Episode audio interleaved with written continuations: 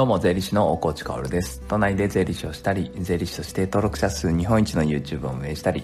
オンラインサロン大河内薫マネリテ戦略室を運営しています。僕の人生をかけての目標はお金の教育を義務教育に導入することそして日本全体のマネリテラシーを上げていくことです、えー、それに向けてね YouTube ラジオ Twitter 書籍などを使ってお金の教養税金の知識などをカジュアルに発信していますさて皆さんいかがお過ごしでしょうか？昨日はですね、まあ、YouTube ライブというものをやっていてこれね毎週末恒例でやってたんですけど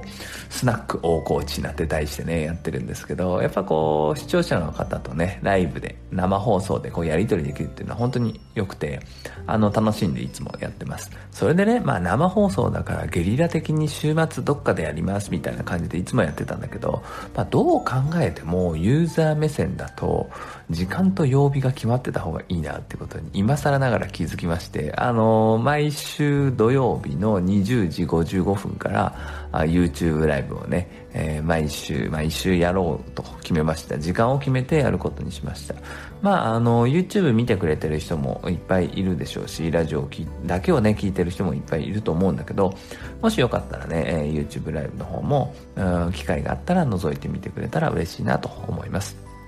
さて本題に行きましょう。今日はまあ感情でね、物事を進めようとすると、まあ何も解決しないよね、みたいな話をしたいと思います。やっぱりね、これは、まあ、皆さんお気づきかと思いますが、新型コロナウイルスのね、一連の騒動というか、まあ、ツイッター村の人たちというか、まあ、そういう方々を見ていると、すごく感じますね。やっぱり、こう、感情で、思い込みで、えー、話をして物事が前に進まないっていうのは、うん、もうすごく、象徴的だなと思います。今回の件が。まず、最近はですね、まあ自粛が明けて、えー、まあ緊急事態宣言が終わってね、それで人がこう外に出始めたと。で、GoTo キャンペーンみたいなものもあってとか、あで、感染者数が増えてとか。まあこれはね、マスコミが煽るっていうのも非常に良くないんだけど、まあでも今のね、今の言葉だけを聞いていると、いや、また危ないんじゃないのって思うのが、まあそれは人間なんですよ。それはそうだと思うんですが、それで、いやいや、もう危ないから自粛しようよとか、陽性の人、感染者数が増えてるから自粛しようよとかいうのは、ちょっと早いんですね。これはもうまさに感情で、え思い込みで、え物事を進めているなと思うんですよね。多分ほとんどの人が情報に受動的で、自分でデータを確認するっていう作業は多分してなくて、それで受動的な情報がテレビだけだともう悲劇なんですよね。えー、テレビはやっぱり脚色をするので視聴率がね最優先ですから別にそれはいいも悪いもなくて事実で視聴率が最優先だったらキャッチーなことを報道したいというのはやっぱりわかるんですよね。企業ですからテレビ局だってね、えー、だからまあそこだけの情報だとまあ偏るってことですね。あとは一人の人の情報だと偏るしツイッターだけの情報でも偏るしっていうことなんですよ。だから僕のラジオを聞いてくれてる人も僕のラジオの情報だけだと偏るのでいろろんな情報を取ってほしいんですけど僕はやっぱり感情で、物事を進めるよりもやっぱりデータとかね、えそういうロジカルなもので進めたいんですよ。なぜなら感情っていうのは感情に訴えかけるとか言うけれど、まあ、訴えかけることもできるんですよね。感情で物事が進むというかうんと場面が転換するああ確かにみたいなのを感情でね変えることもできるんだけど感情で上書きされることもあるんですよ。だから感情で何とか押し通したけれども別の場所に行って他の感情でまた上書きされてしまう。簡単に、えー、立場が変わってしまう。考え方が変わってしまうってことはあるんですね。でもデータとかロジカルなものっていうのは別のロジカルなものがない限りはまあそう簡単にはね上書きされるものじゃないと僕は思ってるので、えー、ロジカルなデータとかが好きなんですね。なので一つずつね、まああんまりコロナウイルスのね、話はしたくないんだけど、まあ気になってる人も多いから見ていこうかなと思います。まずは先に言ったですね、陽性者数が増えていると爆発的に増えているっていう話なんですけど、これはね、まあ、ただただ、検査数が増えてるだけですね、えー、検査数が何倍にも増えてるから、感染者数が何倍にも増えてる。ってことですね。4月の段階でも同じぐらいの検査の数をしていれば、もっともっと陽性者数が増えてましたね。だから、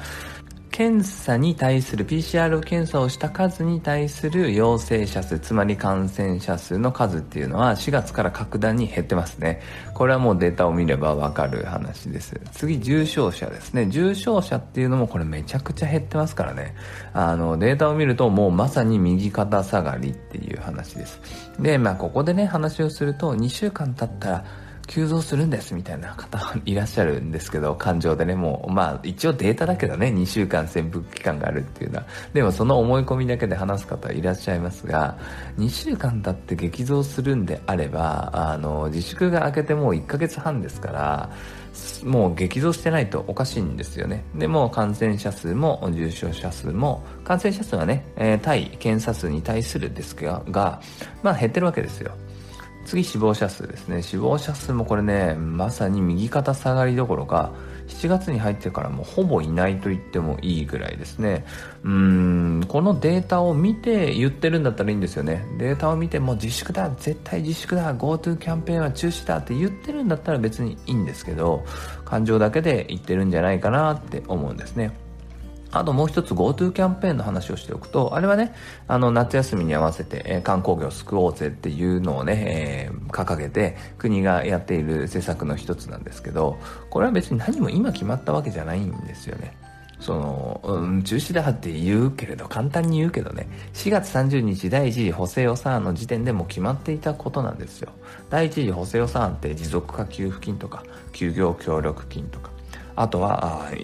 一律給付金10万円のやつとか、あれが決まった時にひっそりと GoTo キャンペーンはね、もう全部決まってたんですよ。